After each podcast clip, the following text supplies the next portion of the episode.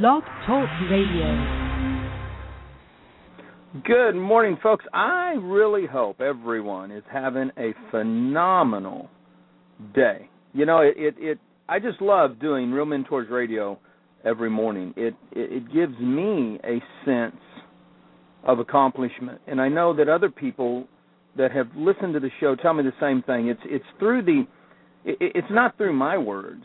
It's through the great authors that we study that we find what sometimes we're missing, what we need, what we're looking for. And today as I was I was sitting here going over this chapter, sustained hope.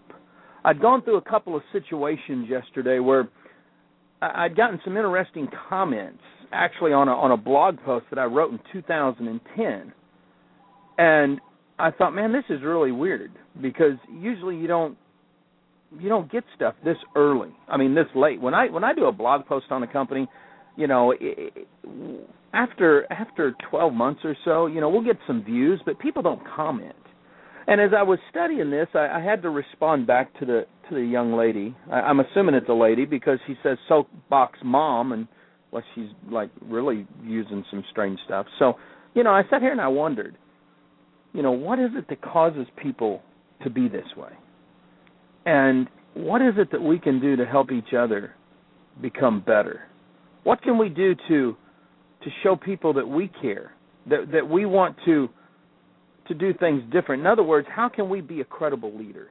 See, in the book Credibility, that's written by by Barry Posner and, and James Kouzes, we're in chapter eight, sustain hope. And so much is written about leadership. So much is is is lived out by great leaders, but I think very little is actually written or thought about from the constituent standpoint. What what is it that we as as the, the, the old term followers are looking for? What is it that, that drives us? And in each chapter here we've learned a little bit more about what the people that, that come to us are looking for. And today, this chapter starts out, it's beautiful. It says, When leaders uplift spirits and restore people's belief in the future, they strengthen their own credibility. Leaders who demonstrate an enthusiastic and genuine belief in the capacity of others, who strengthens people's wills, who supply the means to achieve and who express optimism for the future. This is what people are looking for. Constituents want leaders who remain. Now, this is big, and and I, I, I tell you, if you're listening, I'd write this down. Constituents want leaders who remain passionate despite the obstacles and the setbacks. And one of the things that that I always try to do is when we do a radio show, I, I try my best to figure out who can I who can I use as a living example in our community that people will will will see and understand and get and say, "Aha! I know what he's talking about." And in this case, I, I thought back to a couple of years ago when my good friend Garrett McGrath and his beautiful wife Sylvia were, were trying to figure out what to do with their team.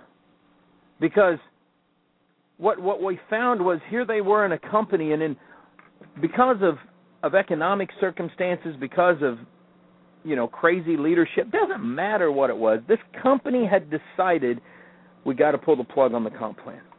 And anytime something like that happens it can send everyone into a tailspin. I mean a huge tailspin and and we've seen it over and over.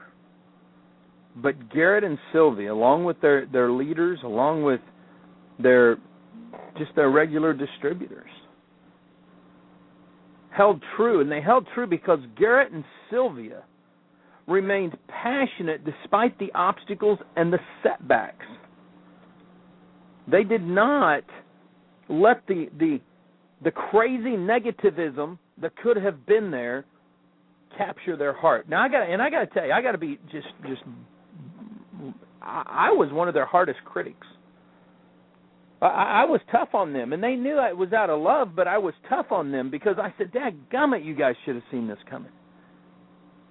I later apologized because I was probably a little too hard in some areas, but they loved me and they understood. And as I as I watched them very quickly stay focused on the end game of looking for answers for their team, what they did was they kept that hope alive.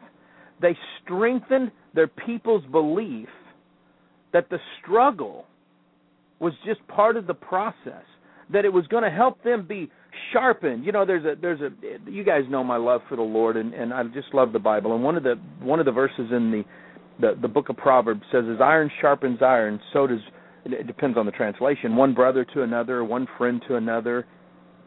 That's what Garrett did. Garrett continued to sharpen his leadership, to sharpen his leaders' leadership. He continued to do his traveling, focusing on what was important.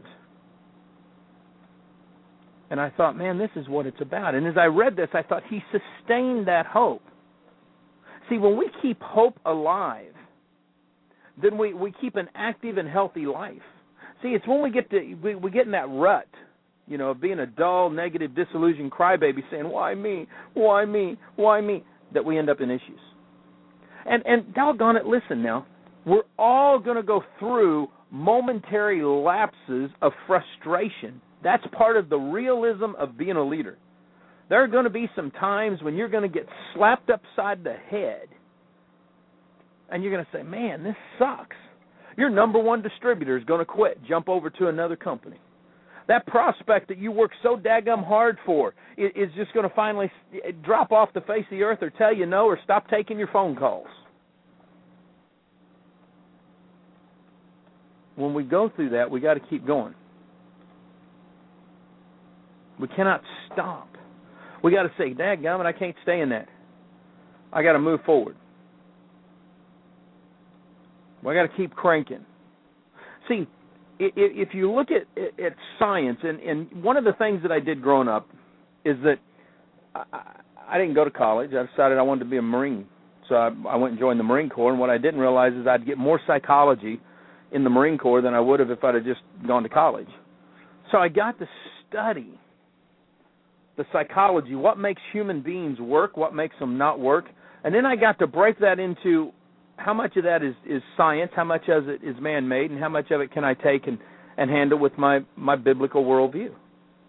And I studied enough to know that there's there's a link between the optimism, which which is is kind of you know the I don't know I guess you could say the twin brother of hope, and health. As I studied the people that were POWs as I studied through each of the wars and realized what kept some people moving forwards and other people giving up. It was that they saw the bigger picture. In a Harvard class, the guys write this, in a Harvard class in 1942 through 30, uh, 1944, researchers examined the link between optimism and health. Health. They concluded optimism early in life is associated with good health later in life. And you may be saying, Troy, what does Sam Hills that got to do with being a credible leader? Here's the deal you're going to have people in your organization somewhere along the line that are not going to have that hope and optimism early in their life. The odds are, because we are over 80% females, that somewhere along the way there's going to be some female, Then now this happens to men too, but there's going to be a female that, due to the struggles, the pain, the abuse that she has suffered throughout her life, that she's going to join your organization. And, the, and that one of two things is going to happen. She's going to succeed, she's going to go all out, she's going to become a conqueror. Or somewhere, and this is what I've seen happen somewhere along the way, you as the leader are going to say or do something that's going to trigger a flashpoint in her mind. And in her her way of thinking, you're just another one of those guys. She's going to blame the failure on you personally. You could be a female leader or a male leader, but she's going to blame it on you. This we see this happen. And when we do, it sucks. It, it, it just it makes you wonder why. What can we do to to to change it? And and I've studied this enough to know it hurts leaders. It hurts the individuals. How we respond to it is the key. And if we're a credible leader, then we're going to sustain hope by painting positive images of what the future can be like. We are not going to change those individuals.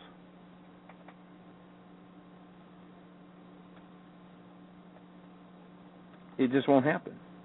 What will happen, and this is the this is the important part, is that other people who might go through that same thing won't. See, we got to take charge. We got to move this thing to a new level. The the late Sam Walton, I had the privilege of meeting him, hanging out with him, talking to him. wasn't a long time. I mean, if you go through his journals, I doubt if you see my name. He may mention that whacked out long haired dude that worked in the kitchen once. But my father in law was a successful caterer, and the largest Presbyterian church in Kansas City was having Sam and his lovely wife in. And Sam would just come back and hang out with the crew because he's just a country boy at heart. And while his beautiful wife was was up there, Helen talking, he'd be in the back. So I got to to know a little bit of him personally in in those few hours that he snuck back there and ate some dessert and chatted with us. But Sam was the epitome of somebody that didn't let the frustrations keep him down.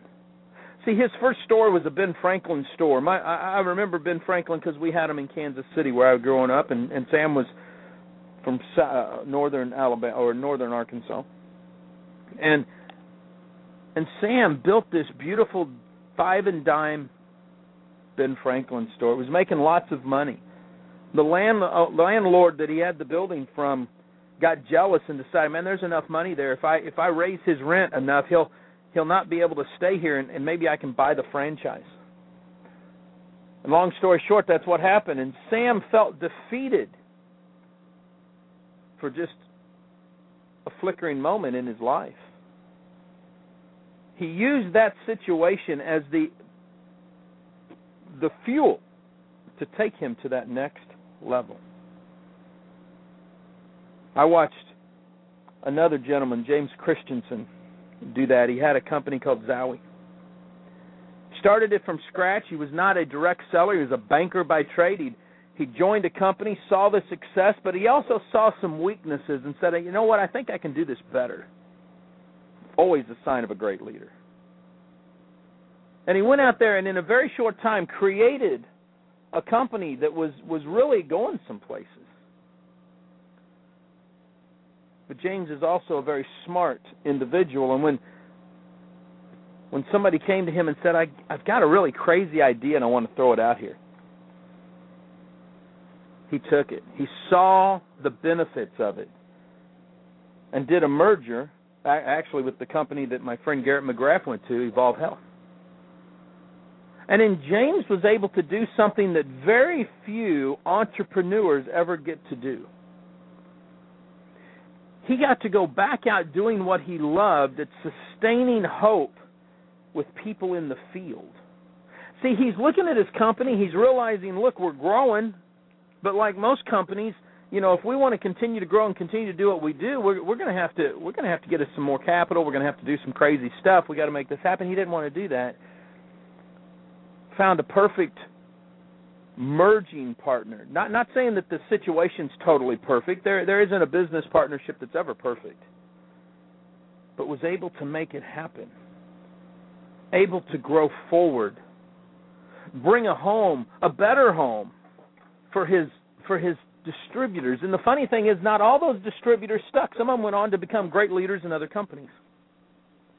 But here is why I bring up James he's a he's a he's a nuts and bolts type guy. He he studies the numbers.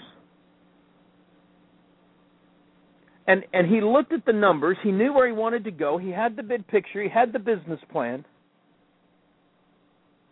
He didn't dis deny the diagnosis that I've got to get more money and I don't want to go back to my partners to ask for it. He didn't deny the verdict that if I don't do something, we're going to outgrow our, our capacity to be able to deliver. But he didn't let it get him down. And I could share more because in his in his short biography that he has on the on the on the web now, he actually shares where as he launched this company, there were death threats against him, death threats against his family. There was there was propaganda and just bold, flat out lies by critics. He acknowledged the reality that there really was a, a threat to their survival as a company. And if you know James, and, and I've got to know him pretty good over the last couple of years, you know, his, his big concern was his family more than anything else. And he said, you know, it's crazy how some people take take things so personally. But yet he sustained his hope. He sustained the hope of his organization. This is even bigger because he did not let that hold him down, that keep him back. He acknowledged the reality, but he did not accept the verdict. credible leaders acknowledge the reality, but they do not accept the verdict. It reminds me of my dad. My dad was told, "You're you're too weak for open heart surgery. You, your your heart is so far gone, your body is so far gone, we can't operate. You need to just go home, enjoy the rest of your life with your wife." That's exactly what he did. I was on the phone with him the other day. Just as upbeat, focused. And it's because in the big picture of things, because of our our Christian worldview, he knows that this is just a short time on earth and he's going to eternity. Doesn't mean the pain's any less, but it doesn't mean that he's got to go home and be a dull, negative, disillusioned crybaby. He's home. He's loving on mom. He's having fun. He's chatting. He's he's doing the stuff. He could live for another forty years. Who knows? You don't have to accept the prognosis for yourself, for your organization, even for civilization. Don't accept defeat. Don't let the dull, negative, disillusioned crybabies hold you back. If you're going to be a credible leader, you have to sustain the hope for your people. This includes your families too. I know a lot of us right now, man, we're struggling with the economy the way it is. I, I won't make light of that. There's a lot of people making money, and there's a lot of people that aren't. The wonderful thing about America is nothing stays the same. We've been changing for 225, 235, whatever it is years. So what is it? What what what is it that allows people to have sustained hope? What is it that allows people to to move forward like that? I'll tell you what it is. It's the grit. That's not a word that you hear much. Go go watch the movie True Grit. You'll understand it better. But the guys write this. Researchers refer to this take charge attitude as grit. And they are finding that it plays an essential role in attaining difficult goals. Angela Duckworth, professor of psychology at the University of Pennsylvania, and her colleagues define grit very simply as perseverance and passion for long term goals. Grit is just perseverance and passion for long time goals. See, this is this is what separates true credible leaders from people that just study leadership. Jack Winzerell, I think I pronounced his last name right, is another leader that I've got to study a little bit. He's not the the success of a James Christensen and and and probably not the the overall exuberant success of Garrett McGrath. He's a, he's a man that has been very successful in and outside of direct selling, and he's a man that loves the Lord and loves his family. Here's what what as, as I've studied a little bit about Jack, especially in the last 24 hours, something that just truly stands out to me is he's a man of principle. See, along the way as a leader, we all go through a growing process. There's things that I have said and done, as a young leader that I have written in my journal that was wrong, that was a myth, that was stupid, that was unresourceful. I shouldn't have done that. I should not have propagated that. It doesn't make me any less of a leader, any more cre- or any less credible as a leader. It means that I've learned from the past and my mentors are continuing to mentor me. I can show you where great leaders like John Maxwell and Richard Brooke would tell you the same thing. They grow, and as you grow through, you learn stuff. Jack is a guy that that sustains hope with his family and with his team. Gone through a situation where had an individual on his team that just didn't succeed the way the way they should have, and and Jack would be the first to admit that he probably didn't lead directly the the way he should have. Did some did some things along the way that just didn't work. But he has grit. See, he doesn't let the dull, negative, disillusioned crybaby stand in his way when he cannot get them to see that he's that he's truly sorry that they aren't being successful. But at the end of the day, we as individuals define our own success. He's had to move on. He's moved forward. It doesn't make this is the thing about leaders with grit, and especially leaders that are credible leaders that are sustaining hope along the way just because we have to move on doesn't mean that when we're sitting there meditating about where we're going and what we're doing, that we don't look back and wonder, man, could I have made a change? Now, in my case, I think of those little things, but I'll tell you what I think of the most. I think of all those years in high school where I was living a wild life and yet I knew in my heart that the only way to get to heaven was through Jesus Christ. Now, now don't don't turn me off because this isn't about the spiritual side of things. This is about what I have in common with Jack. See, there was a lot of guys and gals I partied with in high school.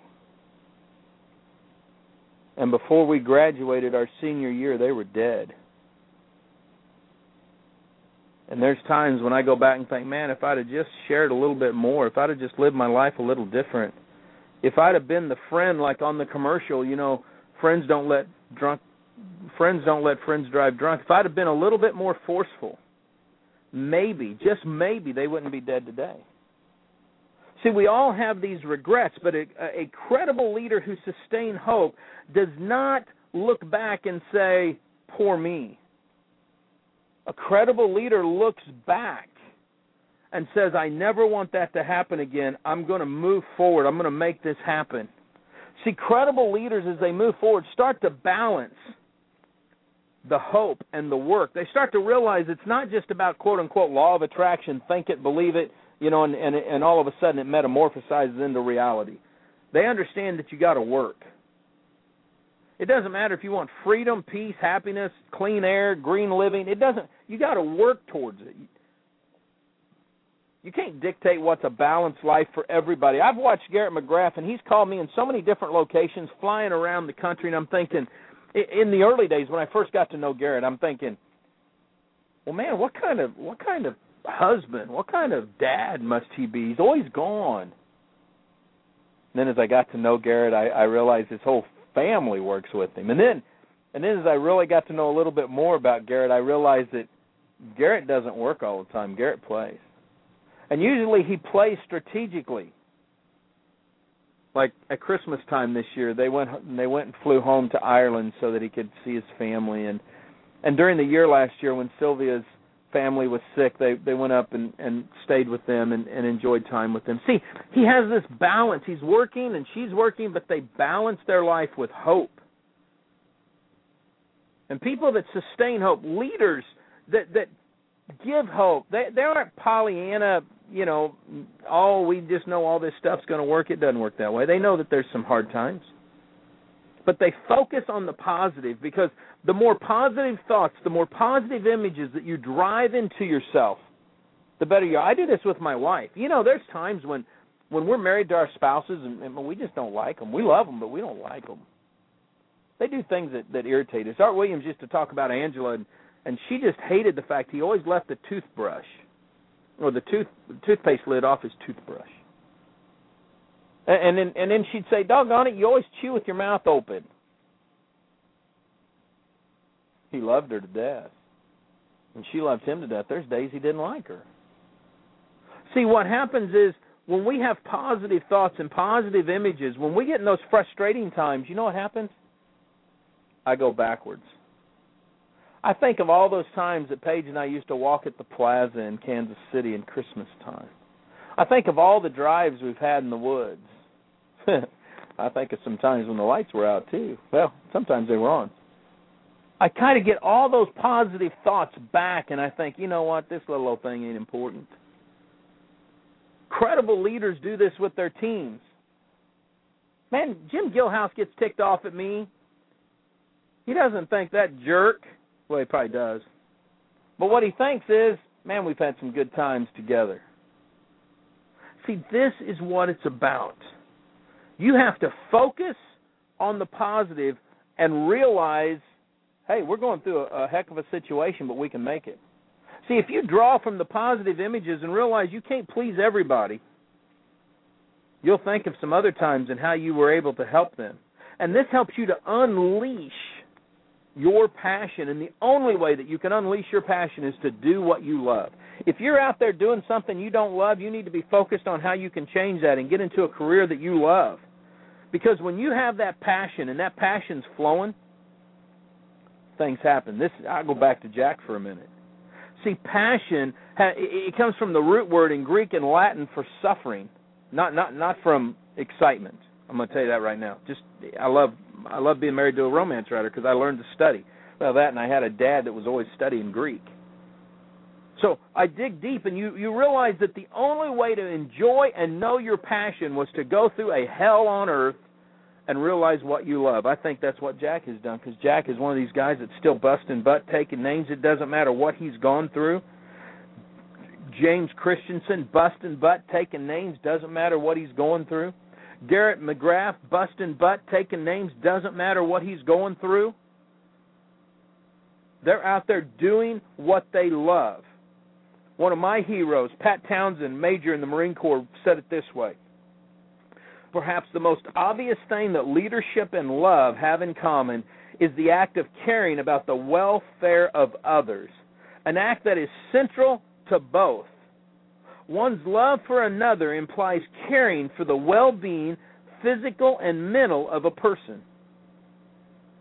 See, when you call yourself a leader, like in the Marine Corps, we've got to be capable of loving and allowing ourselves to be loved and understanding the awesome responsibility that's incurred when one seeks and accepts the love of others. This is what causes courage. This is what gives us personal integrity. It's what helps sustain hope. You know, I love this. There's so much in this book, Credibility. Go get it on Kindle. Go buy the book, whatever it is. Here's the seven things that we learn. Well, I don't know if there's seven, but here are the key ideas from chapter 8 today. Number one, hope is essential to achieving the highest levels of performance for you and your organization. Constituents want leader with a positive, confident, gritty, can do approach who remain passionate despite the obstacles and setbacks. They don't deny them, they accept. Number three, to keep hope alive, credible leaders rouse optimistic feelings and enable their constituents to hold positive thoughts about the possibility of success even while going through those rough times. Credible leaders balance hope and persistence and hard work. Credible leaders are their, at their best when they are passionate about what they're doing. And being supportive, I love this, is an important way for credible leaders to sustain hope over time. You got to love your people. Credible leaders create workplaces where people become friends with deep personal connections. Hello, it's called the network marketing community. It's using authentic collaboration and lastly, credible leaders enable people to grow and develop themselves. Man, this is I, I love this book. Now tomorrow we're going to dig a little deeper. I don't want you to think it's just all about peaches and cream and all positive. Chapter nine, the struggle to be human, it's going to be powerful. If you don't know who Garrett McGrath, James Christensen, and and Jim uh, is, you guys need to go learn and study. These are great leaders who love people, no matter if you're on their team or elsewhere. Live life like it's an epic adventure. I'll see you at the top. Be back here tomorrow with me for RealMentorsRadio.com.